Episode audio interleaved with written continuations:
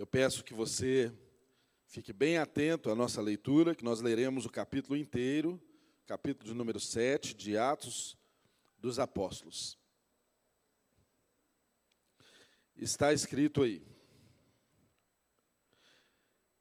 Então o sumo sacerdote perguntou a Estevão: São verdadeiras essas acusações? A isso respondeu: Irmãos e pais, ouçam-me. O Deus glorioso apareceu a Abraão, nosso pai, estando ele ainda na Mesopotâmia, antes de morar em Arã, e lhe disse: Sai da tua terra e do meio dos seus parentes e vá para a terra que eu lhe mostrarei. Verso 4. Então ele saiu da terra dos, caldeus e se estabeleceu em Arã. Depois da morte de seu pai, Deus o trouxe a esta terra onde vocês agora vivem.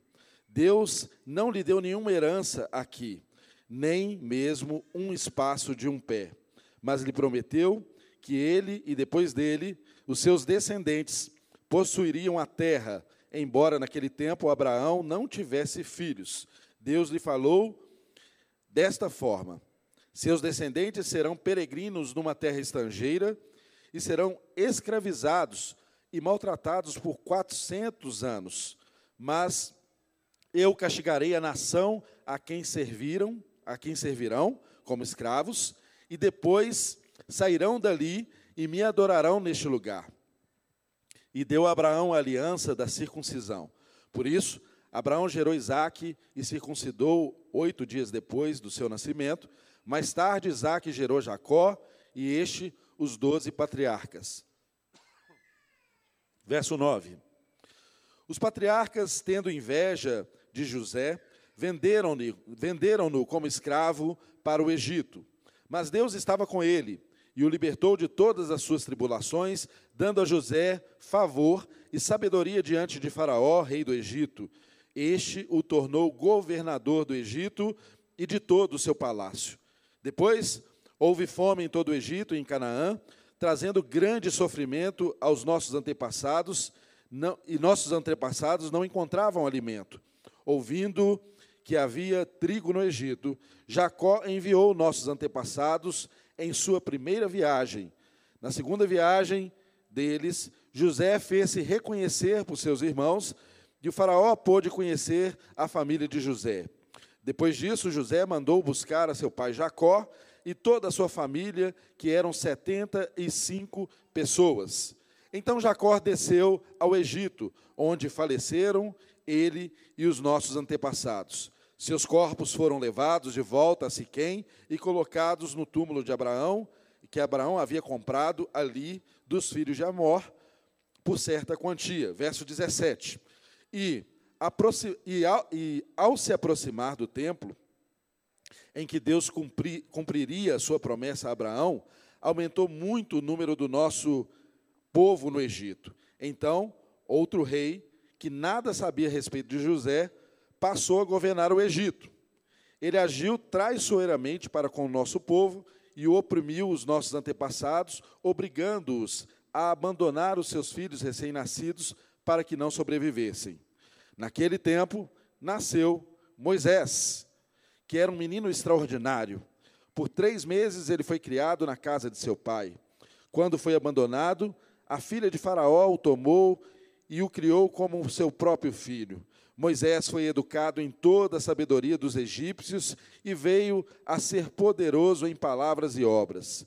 Ao completar 40 anos, Moisés decidiu visitar seus irmãos israelitas e, ao ver um deles sendo maltratado por um egípcio, saiu em sua defesa, em defesa do oprimido, e o vingou, matando o egípcio. Ele pensava que os seus irmãos compreenderiam que o Deus que o estava usando para salvá-los, mas não que Deus estava usando para salvá-los, mas não compreenderam. No dia seguinte, Moisés dirigiu-se a dois israelitas que estavam brigando e tentou reconciliá-los, dizendo: Homens, vocês são irmãos, por que ferem um ao outro? Mas o homem que maltratava o outro empurrou Moisés e disse: Quem nomeou líder e juiz sobre nós? Quer matar-me como matou o egípcio ontem? Ouvindo isso, Moisés fugiu para Midian, onde ficou morando como estrangeiro e teve dois filhos. Verso 30. Passado 40 anos, apareceu a Moisés um anjo nas labaredas de uma sarça em chamas no deserto, perto do monte Sinai. Vendo aquilo, ficou atônito e, aproximando-se para observar, ouviu a voz do Senhor: Eu sou o Deus dos seus antepassados, o Deus de Abraão, o Deus de Isaac, o Deus de Jacó. Moisés, temendo de, tremendo de medo, não ousava olhar. Então o Senhor lhe disse: Tire as sandálias dos pés, porque o lugar em que você está é terra santa. De fato, tenho visto a opressão sobre o meu povo no Egito. Ouvi seus gemidos e desci para livrá-lo. Venha agora e eu o enviarei de volta ao Egito. Este é o mesmo Moisés que tinham rejeitado com essas palavras. Quem nomeou líder e juiz ou juiz? Ele foi enviado pelo próprio Deus para ser líder e libertador deles por meio do anjo que lhe tinha aparecido na sarça. Ele, ele tirou de, de lá, retirou-se de lá, fazendo maravilhas e sinais no Egito, no Mar Vermelho e no deserto durante 40 anos. Este é aquele Moisés que disse aos israelitas: Deus lhes levantará dentre seus irmãos um profeta como eu. Ele estava na congregação no deserto com o anjo que lhe falava no Monte Sinai e com os nossos antepassados e recebeu palavras vivas para transmiti-las a nós. Verso 39. Mas nossos antepassados se recusaram a obedecer-lhe. Ao contrário, rejeitaram-no. Em seu coração voltaram para o Egito. Disseram a Arão: Faça para nós deuses que nos conduzam, pois esse Moisés que nos tirou do Egito, não sabemos o que lhe aconteceu. Naquela ocasião fizeram um ídolo em forma de bezerro, trouxeram-lhe sacrifícios e fizeram uma celebração em honra ao que suas mãos tinham feito. Mas Deus afastou-se deles e os entregou à adoração dos astros, conforme o que foi escrito no livro dos profetas. Foi a mim que vocês apresentaram sacrifícios e ofertas durante os 40 anos no deserto, à nação, ou nação de Israel. Ao invés disso, levantaram um santuário de Moloque e a estrela do seu deus Renfã, ídolos que vocês fizeram para adorar. Portanto, eu os enviarei para o exílio, para além da Babilônia. Verso 44. No deserto, os nossos antepassados tinham o tabernáculo da aliança, que fora feito segundo a ordem de Deus a Moisés, de acordo com o modelo que ele tinha visto. Tendo recebido o tabernáculo, nossos antepassados o levaram sob a liderança de Josué, quando tomaram a terra das nações que Deus expulsou de diante deles. Esse tabernáculo permaneceu nessa terra até a época de Davi, que encontrou graça diante de Deus e pediu que lhe permitisse providenciar uma habitação para Deus de Jacó. Mas foi Salomão quem construiu a casa. Verso 48: Todavia, o Altíssimo não habita em casas feitas por homens, como diz o profeta. O céu é o meu trono e a terra o estrado dos meus pés. Que espécie de casa vocês me edificarão, diz o Senhor? Ou onde seria o meu lugar de descanso? Não foram as minhas mãos que fizeram todas as coisas? povo rebelde e obstinado de coração e de ouvidos. Vocês são iguais aos seus antepassados, sempre resistem ao Espírito Santo. Qual dos seus profetas, qual dos profetas ou os seus antepassados não, não os seus antepassados não perseguiram? Eles mataram aqueles que prediziam a vinda do justo, de quem agora vocês se tornaram traidores e assassinos. Vocês que receberam a lei por intermédio dos anjos, mas não lhe obedeceram. Verso 54. Ouvindo isso, ficaram furiosos e rangeram os dentes contra ele. Mas Estevão, cheio do Espírito Santo, levantou os olhos para o céu e viu a glória de Deus e a Jesus em pé à direita de Deus e disse: Vejo os céus abertos e o filho do homem em pé à direita de Deus. Mas eles taparam os ouvidos e, dando fortes gritos, lançaram todos junto contra ele. Arrastaram-no arrastaram para fora da cidade e começaram a apedrejá-lo. As testemunhas deixaram os seus mantos aos pés de um jovem chamado Saulo. Enquanto apedrejavam Estevão, este orava: Senhor, recebe o meu espírito. Então caiu de joelhos e bradou: Senhor, não os considere culpados deste pecado. E tendo dito isso, adormeceu. Pai, nós estamos diante da tua palavra. Ela é alimento para as nossas vidas. A tua palavra é sustento para cada um de nós. Só a tua palavra tem o poder de nos salvar. Só a tua palavra tem o poder de nos resgatar do império das trevas, das amarras do inimigo e de nos transportar para o reino do Filho do seu amor. E nessa manhã, a nossa oração é essa, Senhor. Que a tua palavra seja revelada aos nossos corações. Que o Senhor fale conosco através da tua palavra. Que o Senhor nos transforme aqui nessa manhã, Deus, um pouco mais a imagem do teu filho por meio das escrituras sagradas. Essa é a nossa oração, essa é a nossa esperança. Em nome de Jesus e para a tua glória, Senhor. Amém.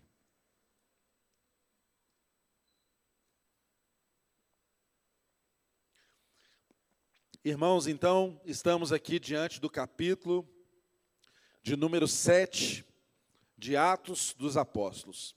Você que está vindo hoje pela primeira vez na nossa igreja, ou que está nos assistindo pelas redes sociais, nós fazemos aqui uma sequência bíblica de pregação expositiva e estamos atualmente estudando o livro de Atos dos Apóstolos.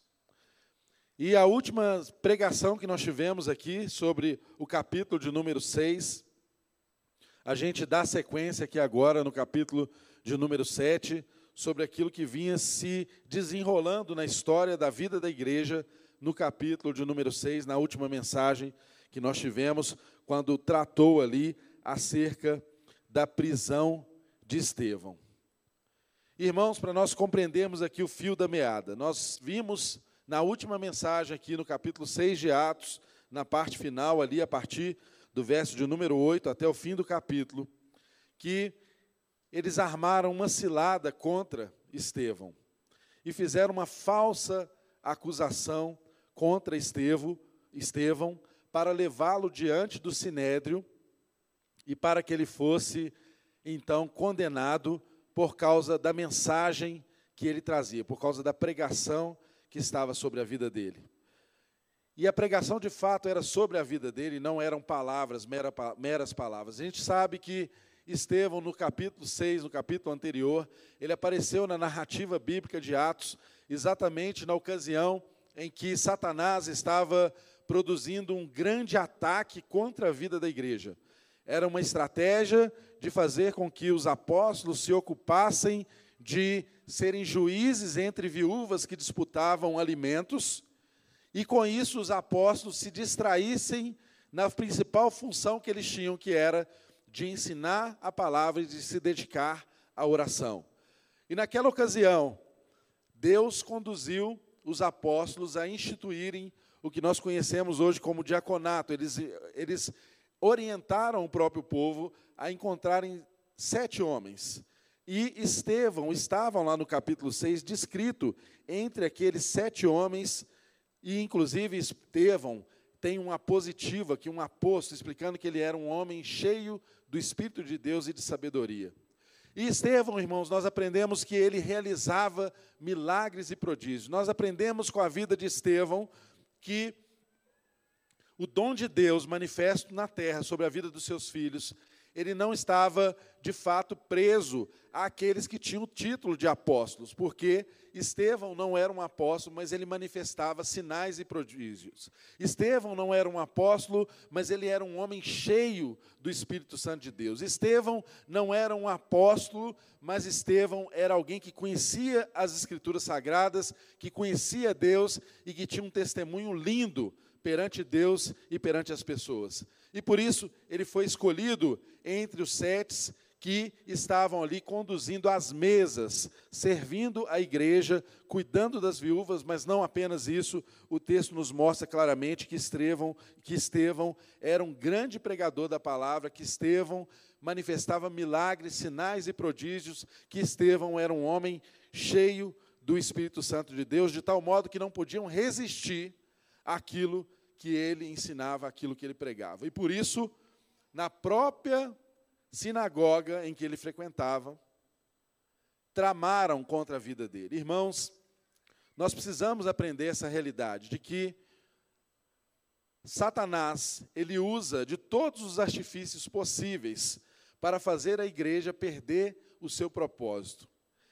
E muitas das vezes Satanás usa de ataques externos, mas em algumas circunstâncias ele usa de situações internas para fazer com que a igreja não cumpra a sua razão de ser.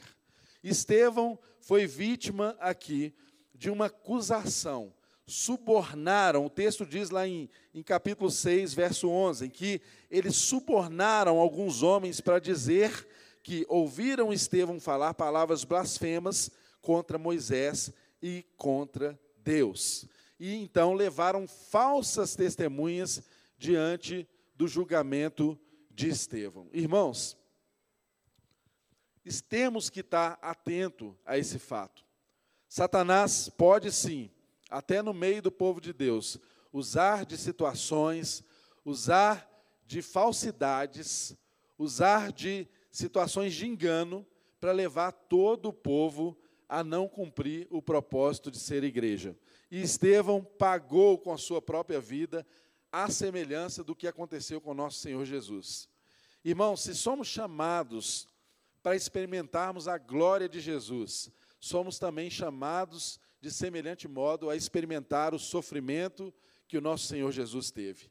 E Estevão é um dos primeiros homens a manifestar de uma forma tão clara as marcas das dores e do sofrimento do ministério de Jesus na sua própria vida.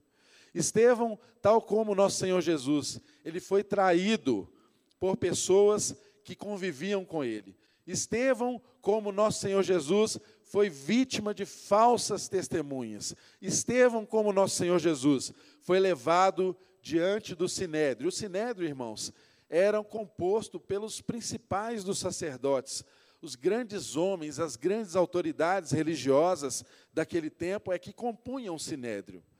E eu e você precisamos ter essa compreensão exata de que aquelas autoridades que compunham o Sinédrio, naquela ocasião, eles sequer criam na ressurreição. O Sinédrio, o sacerdócio, ele era naquela ocasião cuidado pelo partido dos saduceus. Os saduceus sequer criam na ressurreição dos mortos. E eram esses homens que não criam na ressurreição dos mortos, que diziam aquilo que Deus dizia. Eram esses homens que não criam na ressurreição dos mortos, que falavam e ensinavam em nome de Deus. Eram os homens que não criam na ressurreição dos mortos, que julgavam os atos dos apóstolos ou os atos do Espírito Santo de Deus através da vida desses homens com o crivo da palavra de Deus. Então eu e você precisamos perceber e nos amadurecermos na fé para percebermos que há um propósito que Deus quer cumprir na minha vida, na sua vida, como ele cumpriu na vida da igreja através de Estevão, dos apóstolos, mas sempre, sempre isso vai ter um custo, isso vai ter um preço. No caso, Estevão pagou com a própria vida, assim como nosso Senhor Jesus pagou com a sua própria vida. E então nós vemos como que se desenrolou esse julgamento injusto, essa falsa acusação que fizeram sobre a vida de Estevão, aqui no capítulo 7, de uma forma mais clara, sobre o discurso que Estevão teve diante do sinédrio. Então pensam bem, irmãos. Estevão estava discursando diante de homens que não, de fato, não estavam interessados em saber o que que Estevão pensava sobre aquele assunto. Porque tudo já estava tramado. Tudo já estava desenhado. As falsas testemunhas já haviam sido subornadas. O tribunal era uma mera formalidade, para não dizer que não houve uma oportunidade para Estevão manifestar a razão pela qual ele estava trazendo aquele ensino. Mas apesar disso, irmãos, Deus usa das circunstâncias criadas pelos homens para manifestar o seu evangelho e manifestar a sua vontade. E é exatamente isso que a gente vê manifesto aqui através da vida desse homem, de Estevão, esse homem cheio da presença de Deus, cheio de Deus na vida dele. Quando ele chega ali diante do sinédrio, que era o supremo, é mais do que o supremo na nossa estrutura. O sinédrio era composto das principais autoridades. Pensam, pensa você, imagina você juntar as maiores autoridades do país e sentarem essas autoridades juntas e colocar ali o servo de Deus diante delas para explicar por que, que ele estava blasfemando contra o templo e contra a lei do Senhor. Irmãos, não foi à toa que a acusação sobre Estevão foi de que ele blasfemava contra o templo e contra a lei do Senhor. Por quê? O templo e a lei era algo muito precioso para aquele povo era algo que eles guardavam com muita intensidade. Blasfemar contra o templo e contra a lei era dizer contra Deus e contra o propósito de Deus na história da vida daquele povo. Então foi muito bem armada a situação para que Estevão fosse contido, para que o evangelho não avançasse, porque, irmãos, depois que o nosso Senhor Jesus estabeleceu a igreja, qualquer pessoa que mata um filho de Deus por causa do evangelho, não está brigando com um filho de Deus, está brigando é com Deus. Entende?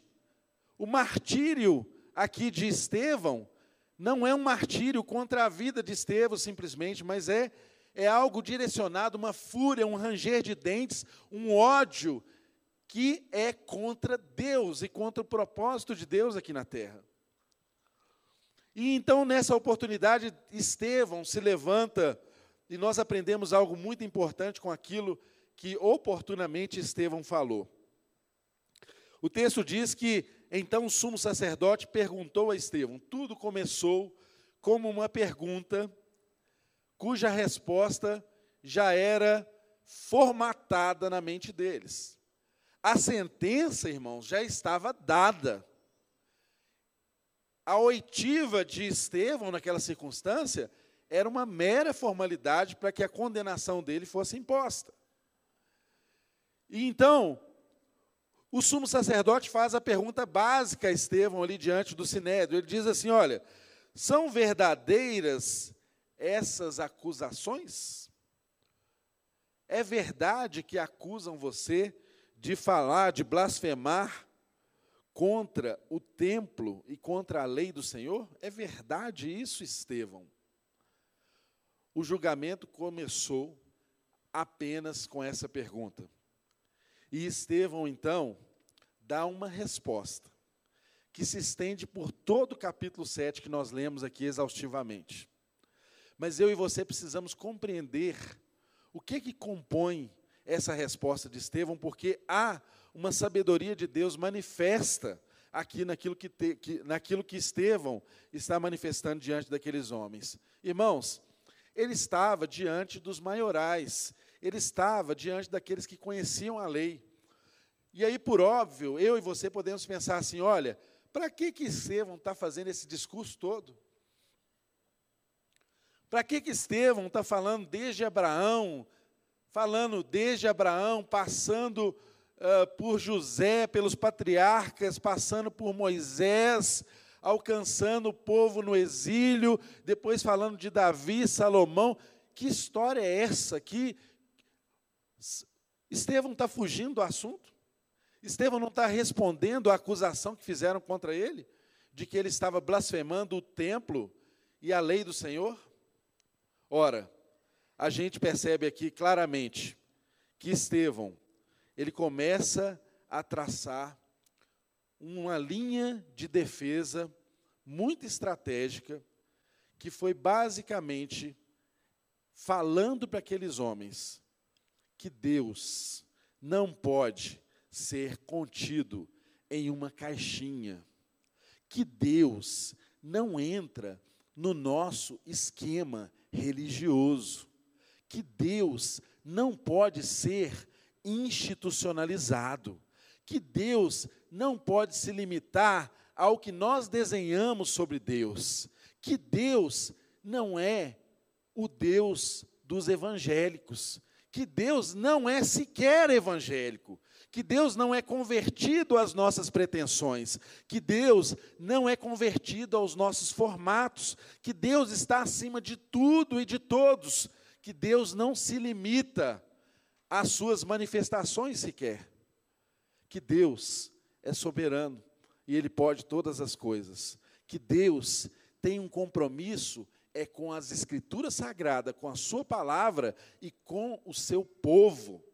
Que Deus não está amarrado pelas tradições dos homens, que Deus não está amarrado pelas instituições, que Deus não está amarrado a uma estrutura de um templo, que Deus é livre, que Deus é peregrino, que Deus passeia por meio do seu povo, que Deus inspira o seu povo, que Deus é o Deus da liberdade, que Deus é o Deus que os libertou de qualquer escravidão, escravidão e que eles não precisavam mais se tornar novamente escravo de ninguém, de instituição nenhuma, de religiosidade nenhuma, de tradição nenhuma, que eles eram filhos de Deus, livres por Deus e que isso não atentava contra Moisés e que isso não ofendia a lei que são instrumentos de Deus para conduzir o povo de Deus até Jesus Cristo.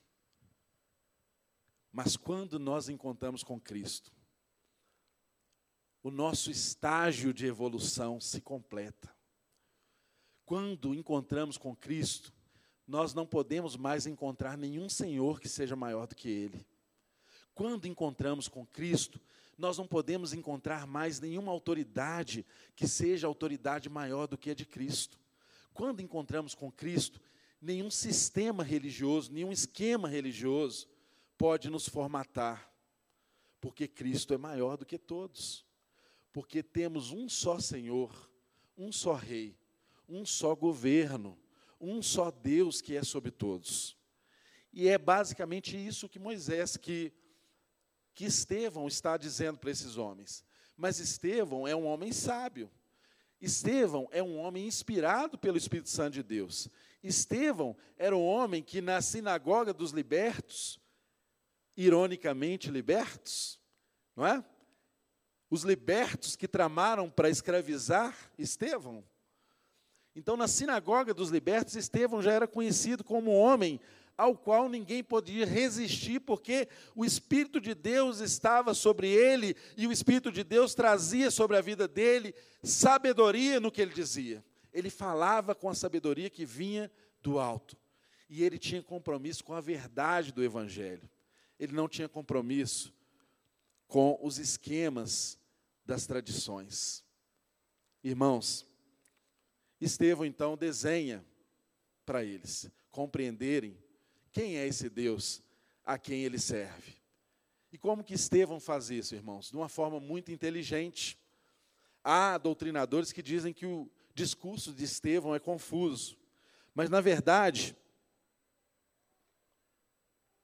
apenas uma análise superficial da defesa de Estevão é que poderia nos levar à conclusão de que ele foi confuso, porque todo o capítulo 7 está tratando apenas do discurso de defesa de Estevão até o momento em que há um julgamento e uma execução sumária sobre a vida de Estevão. Entendam, execução também ilegal, assim como foi o processo que condenou Estevão.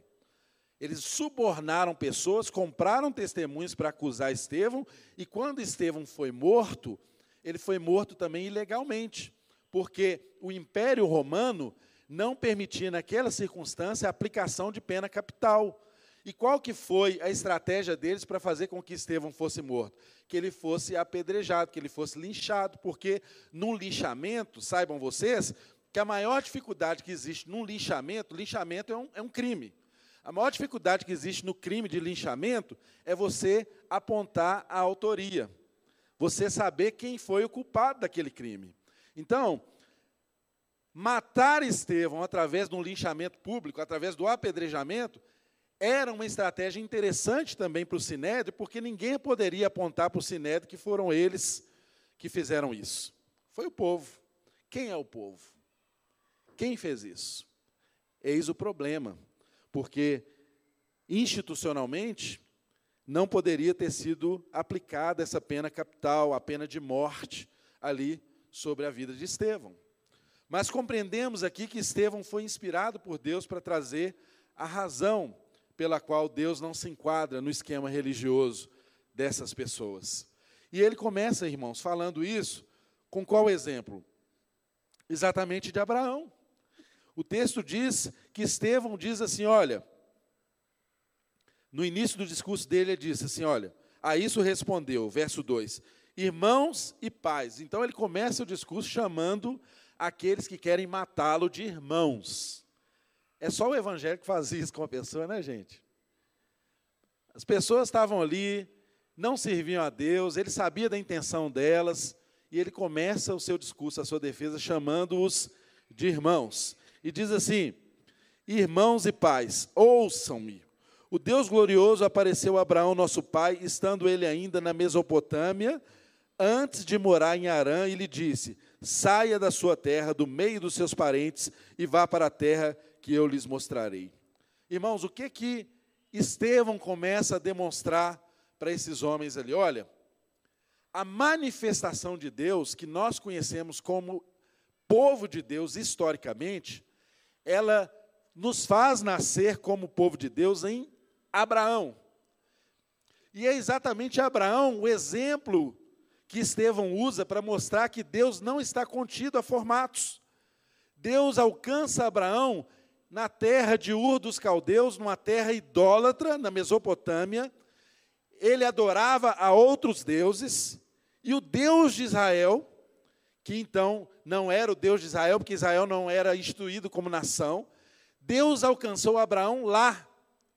E nessa ocasião não existia templo.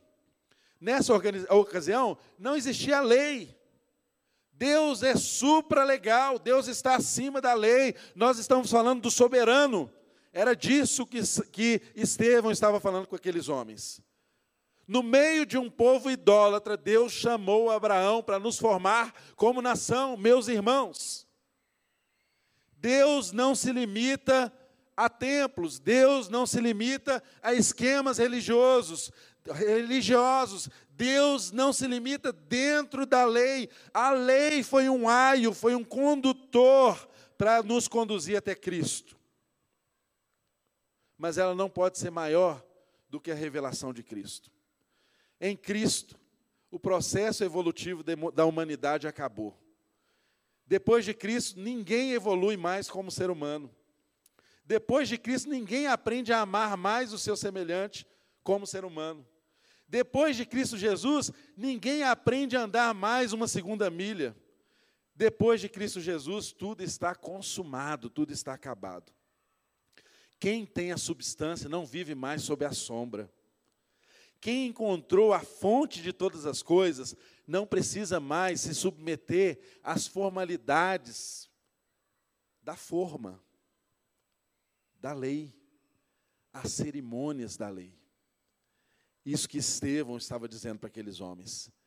Estevão não usa apenas o exemplo de Abraão. Ele continua dando uma aula de história para aqueles homens que possivelmente conheciam muito bem, talvez melhor do que ele, essas histórias que eles estavam contando. Mas, irmãos, percebam, Estevão não está meramente contando história, Estevão é um homem inspirado pelo Espírito de Deus. Por isso, quando eu e você abrimos a nossa boca para meramente contar a história da Bíblia é uma coisa, agora, quando nós abrimos a nossa boca inspirados pelo Espírito Santo de Deus, aí há transformação, aí há salvação, aí há proclamação do Evangelho. E foi exatamente isso que aconteceu. Estevão deu para eles o primeiro exemplo, que era o pai de todos eles, Abraão. Abraão foi chamado fora desses formatos. E ele continua dizendo: olha, logo depois de Abraão, ele vai lá para o verso de número 9, dizendo que Deus deu uma aliança para Abraão, verso número 8, aliança da circuncisão. Por isso Abraão gerou Isaac, o circuncidou, o oitavo dia, e depois do seu nascimento. E mais tarde Isaac gerou a Jacó, e este aos doze patriarcas. Ele está chegando agora em Jacó à formação de Israel. E o verso de número 9 diz: Os patriarcas, tendo inveja, inveja de José, venderam-no como escravo para o Egito. Venderam-no como escravo para o Egito. E o texto continua com uma conjunção adversativa. Mas, que bom que a Bíblia é cheia de mas, não é mesmo? Que bom que todas as vezes que o mal pensa que vai vencer, Deus coloca um ponto ou coloca uma vírgula e escreve um mas. E o texto diz: Mas Deus estava com ele. Irmãos, essa é a essência do ser igreja. Mas Deus estava com ele. Deus estava com ele. E o texto diz: E o libertou de todas as suas tribulações, dando a José favor e sabedoria diante de Faraó, rei do Egito, e este tornou-se governador do Egito e de todo o palácio. Irmãos, você conhece a história de José? Era um homem que tinha uma promessa de Deus que diante dos seus irmãos foi rejeitado, foi colocado ali na condição de escravo, foi levado para o Egito. O homem que teria as maiores marcas de rejeição na vida estava com Deus. Se nós estamos com Deus, não importa o caminho desértico, não importa as adversidades que passam pelo nosso caminho, o que importa é que nós estamos com Ele. E Jesus Cristo não nos prometeu aqui na terra facilidades, mas Ele nos deu uma promessa, e Ele garante essa promessa, é de que Ele estaria conosco. Ele foi com José. E Estevão está mostrando isso de uma forma muito clara, para argumentar diante dos homens que o acusariam, que o condenaria, que José, apesar de rejeitado por seus irmãos, de apesar de rejeitado pelos patriarcas que formaram as tribos de Israel, José não foi rejeitado por Deus. Deus era com ele. E porque Deus era com ele, a rejeição não o impediu de que ele fosse de um escravo, de um prisioneiro, transformado em um governador no Egito. Um governador que, numa ocasião, sucessiva veio a coordenar a nação do Egito em um momento de fome no mundo. E ele pôde ser, inclusive, abençoar a vida dos seus irmãos. E o texto mostra que ele pôde, inclusive, trazer o seu pai para a terra do Egito e cuidar dos seus irmãos. José cuidou daqueles que tentaram matá-lo. Nós temos aqui em José uma figura, uma pré-figura messiânica. Nós temos aqui em José essa pré-figura clara daquele que foi rejeitado, mas Deus o constituiu. E irmãos, Estevão mostra isso diante daqueles homens: olha, José estava fora do esquema religioso. Mas o compromisso era de Deus com ele.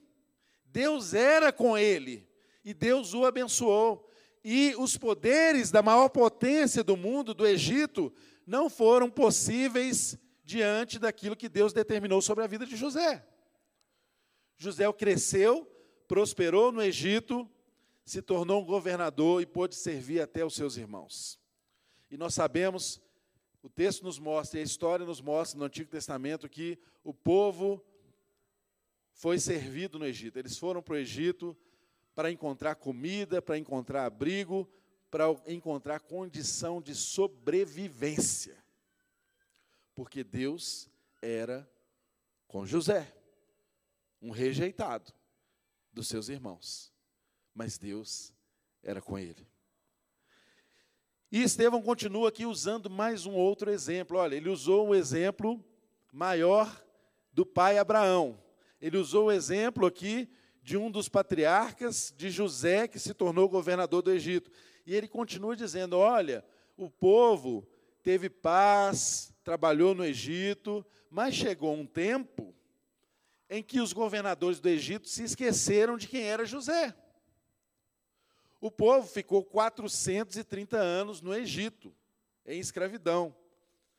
Mas no primeiro momento eles viviam bem no Egito, porque eles foram lá para lá para matar a fome. Eles foram para lá para garantir a sobrevivência. E o que o texto nos mostra claramente é exatamente isso: que depois que passou um tempo, o novo Faraó não reconhecia mais José e a autoridade do passado que José tinha e começou então a imprimir uma perseguição, um jugo pesado sobre o povo de Deus ali no Egito.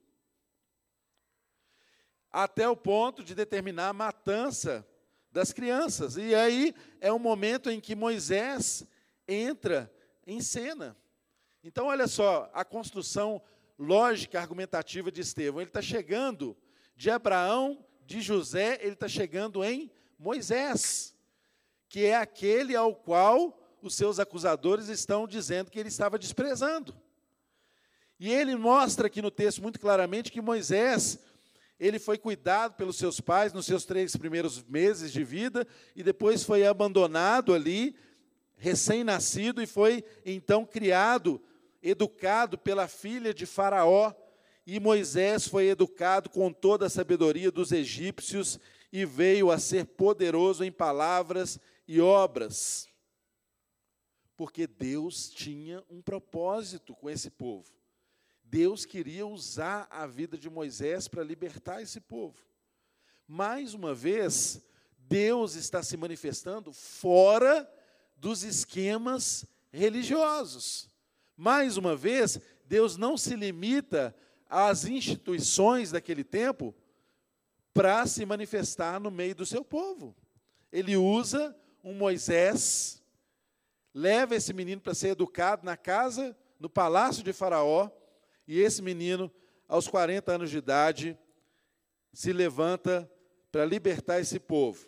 E naquele episódio que eu e você conhecemos, que ele defendendo um dos seus irmãos, ele mata um egípcio e aí, no dia seguinte, quando ele vai tentar separar uma briga entre os seus irmãos, dizendo para eles: Olha, não briguem, vocês são, são irmãos. Os próprios irmãos o rejeitaram e disseram para ele: Olha, quem te constituiu como juiz entre nós? Irmãos, essa é a mesma acusação que fizeram a Jesus. A rejeição do nosso Senhor Jesus. Essa é a mesma rejeição que fizeram e que impuseram sobre os apóstolos. Essa é a mesma rejeição impressa sobre a vida de Estevão. Em nome de quem que vocês falam? Quem que deu essa autoridade para vocês? E o texto nos mostra claramente que Deus usou Moisés em todos os seus processos. Quando ele fugiu, foi para o deserto, ele foi transformado, ele foi aperfeiçoado, mas Deus usou Moisés, você conhece a história, para libertar o seu povo do Egito. E nós aprendemos aí com, com, com Estevão que ele usou a figura mais celebrada entre os judeus, que era o próprio Moisés, aquele que foi usado por Deus para trazer a lei, a lei que esse povo tanto defendia. Moisés, fora do esquema, fora da caixa, fora do esquema religioso, foi tremendamente usado por Deus. E o texto nos mostra continuamente que Estevão continua essa defesa dele, mostrando que não parou por aí, que esse povo ele teve mais experiências ainda com Deus no passado. E ele mostra então que esse povo que foi orientado por Deus a construir um tabernáculo, onde seria a habitação de Deus no meio do seu povo. Davi, como rei, quis construir uma casa para ser habitação de Deus, e o texto diz que Davi não conseguiu fazer isso, mas que Salomão é que conseguiu fazer isso, e ele exclama isso aqui na sua defesa. Ele diz assim: Olha, todavia, e isso citando o profeta Isaías, ele diz: Todavia, o Altíssimo não habita em casas feitas por homens, como diz o profeta. O céu é o meu trono e a terra o estrado dos meus pés. Que espécie de casa vocês me edificarão, diz o Senhor? Ou onde seria o meu lugar de descanso? Não foram as minhas mãos que fizeram todas essas coisas? Então, irmãos, Estevão, ele termina essa primeira parte, a primeira parte da sua defesa. A defesa dele teve duas partes. Ele se defende primeiro aqui no aspecto da acusação que fizeram contra ele de blasfemar contra o templo. E ele encerra a sua defesa nessa parte, exatamente falando: olha, nós temos provas no nosso passado, nós temos provas dos nossos profetas que Deus não se submete a habitar em templos construídos por mãos humanas. Deus não se contém dentro dos templos que nós podemos construir. Deus não está dentro do nosso esquema religioso. A presença dele se manifesta para além dos templos. E ele demonstra isso com clareza, inclusive citando aqui os profetas. Irmãos, então nós caminhamos aqui para a parte final desse texto, que é aquela parte mais emblemática, que mais nos, nos sensibiliza, que mais nos assusta, que mais nos chama atenção, que é exatamente quando Estevão começa então a fazer da sua defesa um contra-ataque.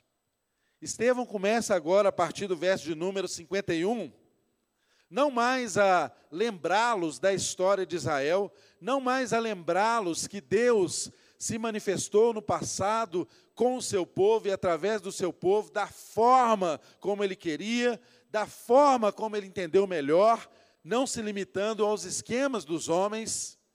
Agora, Estevão começa a fazer a sua defesa, acusando aqueles homens que o acusavam. Estevão agora faz a sua defesa exatamente contra-atacando aqueles que traziam acusação sobre a vida dele. E nós vemos aqui no verso de número 51 exatamente isso. Ele muda o tom da sua defesa e ele começa a se direcionar a eles dessa forma: povo rebelde, povo rebelde e obstinado de coração e de ouvidos. Povo rebelde e obstinado de coração e de ouvidos vocês são iguais aos seus antepassados. Sempre resistem ao Espírito Santo de Deus. Qual dos profetas os seus antepassados não perseguiram? Eles mataram aqueles que prediziam a vinda do justo. Ele começa a acusar aqueles homens. Ele que era um acusado, se transformou naquele tribunal em um acusador. E ele olha para aqueles homens e começa a dizer para aqueles homens o que eles precisavam ouvir. E o que aqueles homens precisavam ouvir? Exatamente essa mensagem. Vocês são um povo rebelde e obstinado. Vocês, apesar de conhecer a palavra de Deus, o coração de vocês está endurecido, os ouvidos de vocês estão tapados, vocês endureceram a cerviz. Vocês que dizem em nome de Deus não conhecem a Deus, porque o coração de vocês está endurecido. O Deus desse século cegou o entendimento de vocês. E vocês estão obstinados dentro dessa cegueira espiritual. Vocês estão obstinados e aí vocês não querem servir a Deus, vocês querem servir aos seus interesses. Porque, irmãos, de fato, um povo se rebela contra Deus é quando quer esquematizar Deus. Um povo se rebela contra Deus é quando quer controlar Deus. Um povo se rebela contra Deus é quando não deixa o fluir, o fluxo do Espírito de Deus acontecer. A maior prova de rebelia, de rebelião contra Deus, a matriz da rebelião contra Deus, onde está? exatamente lá no Gênesis, quando o que aconteceu? O homem escolheu conhecer o bem e o mal. Ele comeu do fruto do conhecimento do bem e do mal. O que, que isso significa, irmãos? É o homem dizendo assim: Eu quero ser dono do meu caminho. Deus, eu quero controlar o esquema. Eu é que quero dar as ordens, eu é que quero fazer. Eu não quero depender do Senhor. Eu quero seguir o meu caminho. E é exatamente nessa circunstância que nasce no coração do homem uma obstinação que vai cegando o homem acerca daquilo que de quem é Deus, cega o homem acerca da bondade de Deus, de tudo que Deus disponibilizou, de todo o bem que está disponível. E ali, tal como no jardim, nós que já conhecíamos todo o bem de Deus, escolhemos conhecer o bem e o mal. E aí uma pergunta óbvia. Alguém que já conhece todo o bem e quer conhecer mais do que isso, o que, que pode conhecer? Apenas o mal. Todo o bem de Deus já era conhecido. Quando eu escolho conhecer o bem e o mal, qual o acréscimo que eu tenho? É conhecer o mal. Porque o bem já era dado. Irmãos, esses homens tinham seu coração rebelde, eles eram obstinados, eles eram endurecidos e eles tinham seus ouvidos tapados. Eles não tinham revelação de Deus, apesar deles serem aqueles que falavam em nome de Deus. O sinédrio estava obstinado nos seus projetos pessoais, nos seus projetos políticos, na manutenção do poder que eles queriam com tanta força manter. Aquele era um tempo sensível politicamente. Era um tempo em que você precisava conter as revoltas. Era um tempo em que você precisava fazer as pessoas se conformar com as regras de Roma e não criarem muitos problemas. Porque se tudo acontecer da forma como Roma quer, eles se mantinham no poder, eles mantinham o esquema e tudo ficava como estava. Mas a palavra de Deus não podia ser contida pela obstinação do coração desses homens. Exatamente por isso que esse discurso duro de Estevão, ele caminha para um fim, para um fim que nós, lendo nas escrituras sagradas, podemos entender que é um fim trágico, mas não é um fim trágico. É um fim vitorioso é um fim glorioso. Porque o texto diz que, depois dele acusar esses homens de que eles mataram aquele que era o justo que veio em favor deles, de que eles rejeitaram a Jesus engessados dentro dos seus esquemas religiosos. Depois de dizer que eles receberam a lei por intermédio de anjos, mas eles não obedeceram ao preceito da lei. Depois disso, o que, que o texto diz? Verso de número 54. Ouvindo isso, ficaram furiosos, rangeram os dentes contra ele. Mas Estevão estava cheio do Espírito Santo e levantou os olhos para o céu e viu a glória de Deus e Jesus em pé à direita de Deus. E disse: Vejo os céus abertos e o filho do homem em pé à direita de Deus. Irmãos, percebam o cenário.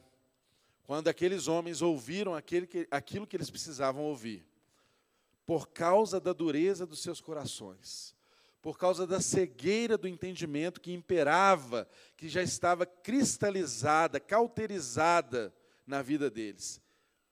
A única manifestação que eles podiam fazer qual era?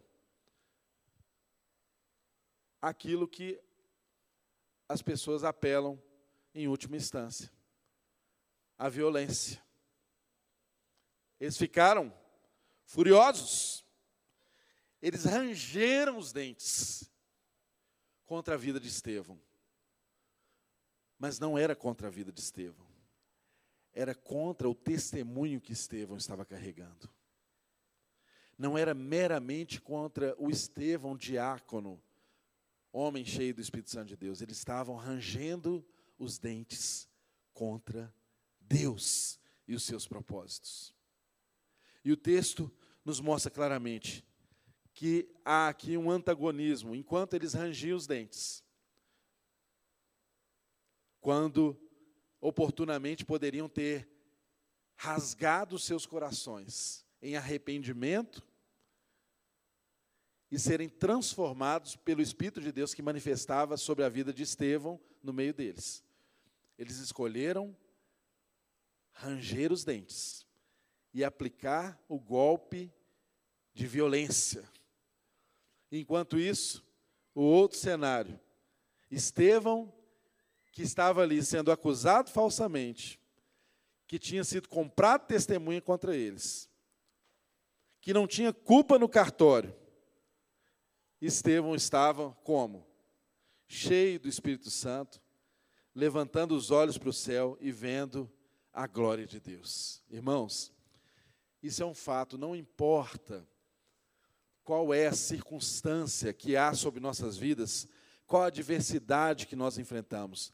Se nós estamos alinhados com o propósito de Deus para a nossa vida, enquanto o adversário da nossa alma, que é um adversário de Deus, range os dentes, a gente abre os olhos e vê Deus de pé nos esperando.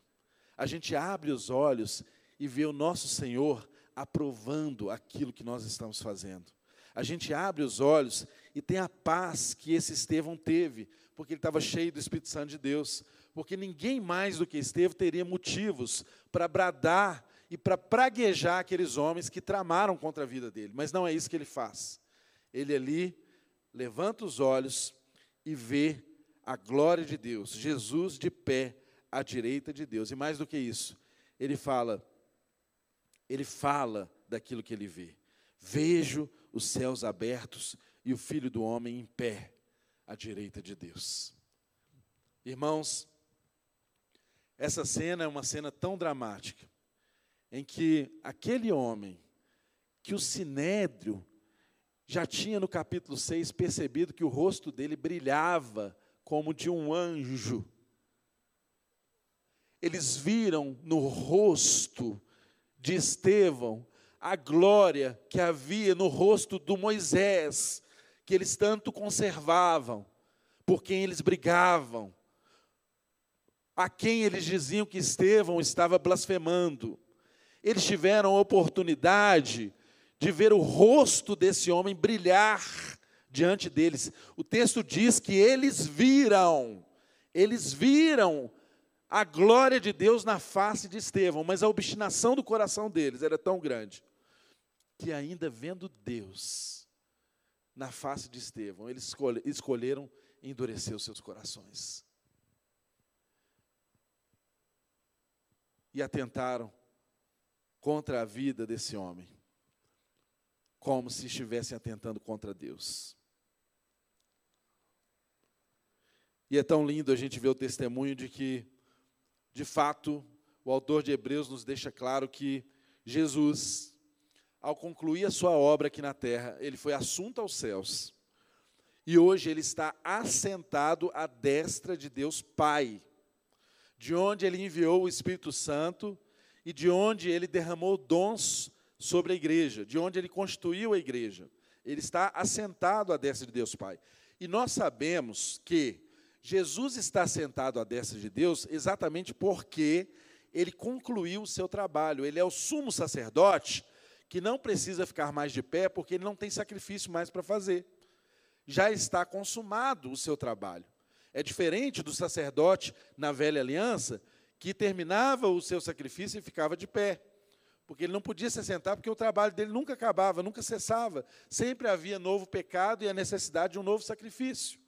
Mas nós estamos falando aqui de Jesus que concluiu a obra está sentado à destra de Deus o Pai, numa posição de autoridade, de poder, assentado, esperando que o Pai ponha os seus inimigos por estrado dos seus pés. Isso é o que está escrito em Hebreus. Mas, irmãos, entenda uma coisa. Quando um servo de Deus, consciente do seu chamado, consciente daquilo que Deus requer dele, ao ponto de entregar a própria vida por causa da sua consciência e do seu chamado. Resolve ser obediente a Deus contra todo o sistema que está em volta dele. Ele se tornou tão irresistível para Jesus que Jesus se colocou de pé. Se colocou de pé para recebê-lo, para receber o sacrifício daquela vida.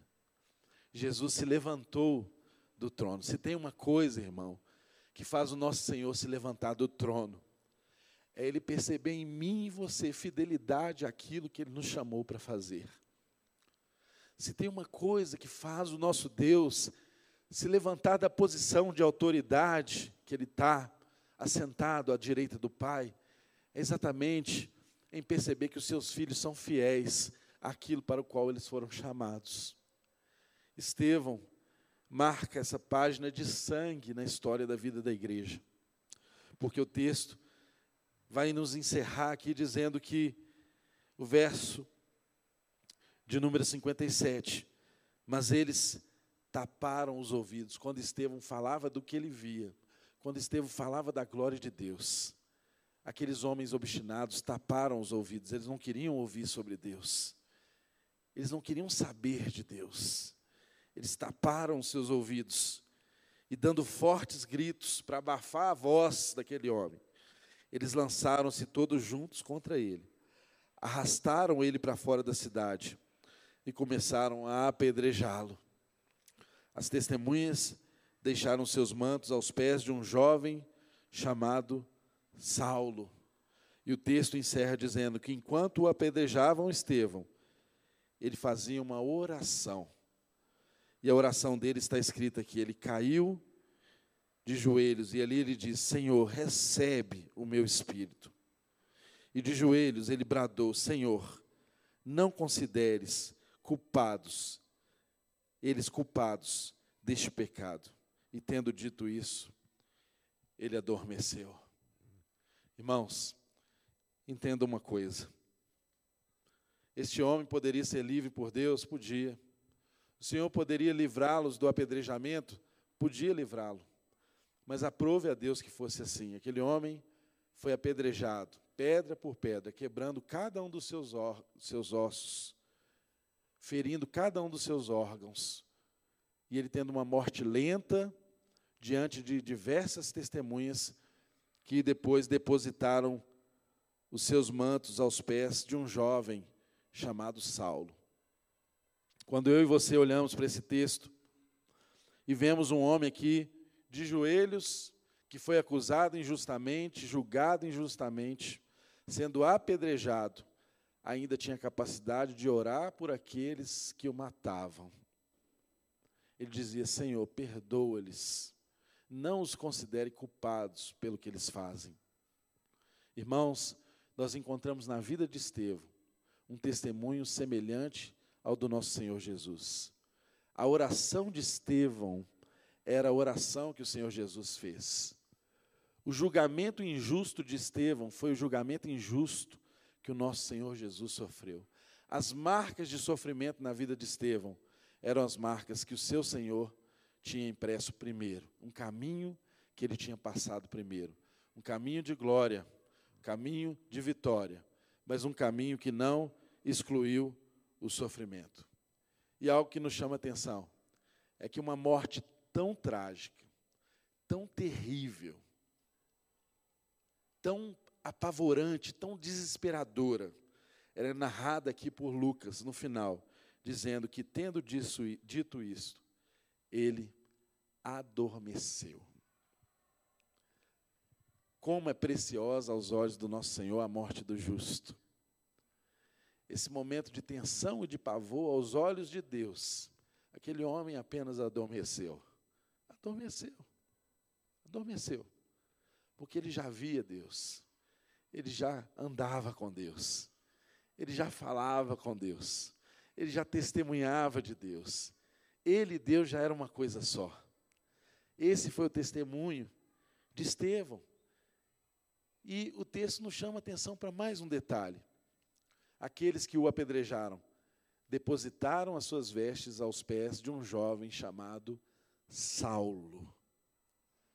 Irmãos, eu e você não podemos olhar para esse texto e ver aqui apenas o primeiro Marte na história da igreja. Nós não podemos olhar para esse texto e ver apenas a vida de alguém que foi entregue por causa do Evangelho. Mas quando Deus olha para esse texto, ele vê o lançamento do primeiro fundamento da missão mundial. O Evangelho, até aquela circunstância, estava contido a Jerusalém. No momento em que Estevão foi morto, foi lançado ali os, lança, foi lançado ali os primeiros fundamentos da missão mundial, o que faria com que essa mensagem chegasse a mim e chegasse a você.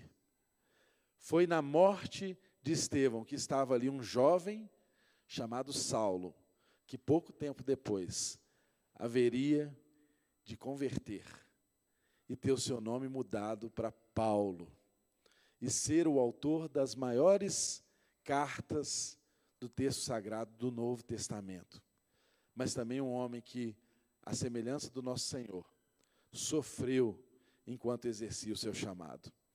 Irmãos, eu posso imaginar o sofrimento de Paulo e dos irmãos da igreja. Imagina Paulo, depois de convertido, chegar na igreja onde ele poderia encontrar a viúva de Estevão. Como que esses irmãos receberiam o apóstolo Paulo? Mas isso é evangelho. Deus usou aquele que consentiu na morte de Estevão para ser um homem transformado, que sofreu por causa do evangelho, que dignificou o nome de Jesus Cristo, que foi o apóstolo dos gentios.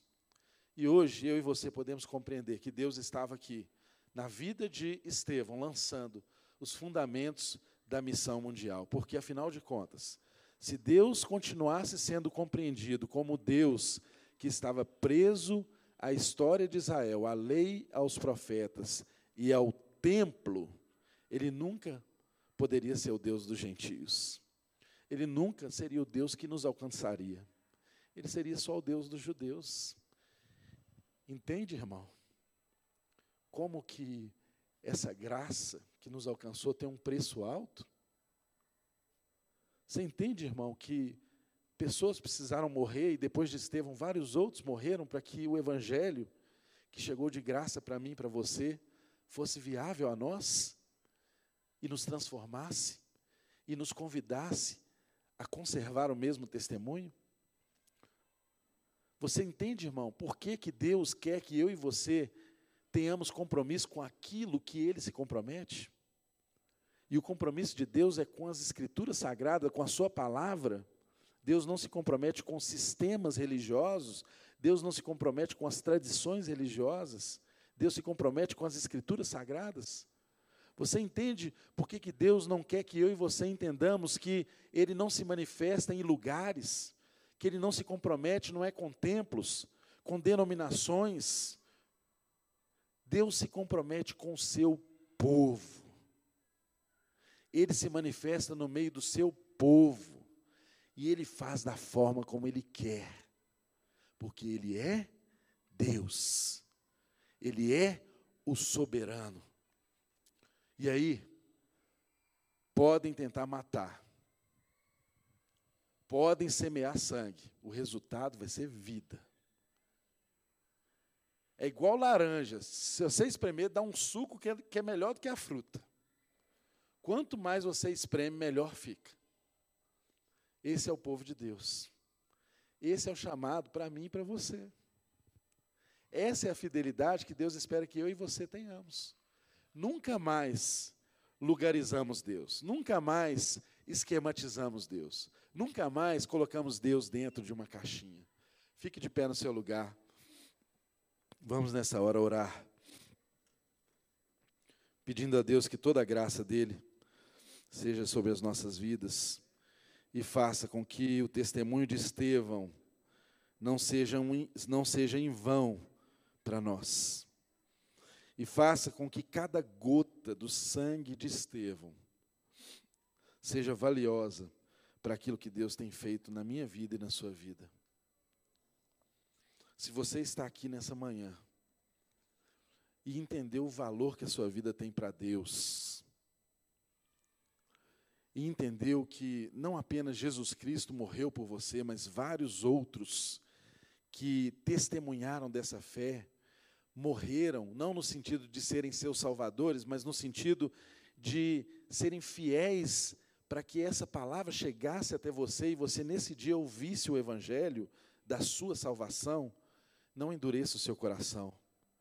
Se entregue a Ele hoje. Se você está em casa nos ouvindo, dobre o seu joelho aí onde você está. É o Deus que falou com Abraão lá na Mesopotâmia, na terra onde as pessoas não adoravam o Deus verdadeiro. Ele fala com você, aí onde você está. Se você está presente aqui, Deus falou o seu coração. Hoje mesmo se entregue a Ele. No final dessa reunião, eu estarei aqui e eu quero te abraçar e orar com você. Se você quer entregar sua vida a Jesus, fazendo esse compromisso público de andar com Ele e de ser transformado por Ele e de testemunhar a fé que só vem dele. Em nome de Jesus. Pai, nós te agradecemos por essa manhã, por esse culto, por essa celebração, por tudo que o Senhor falou aos nossos corações. Que agora o Senhor possa nos conduzir para as nossas casas dentro dessa consciência de que o Senhor é um Deus que não negocia os seus favores com os homens. O Senhor é um Deus que já entregou tudo que nós precisávamos em Cristo Jesus.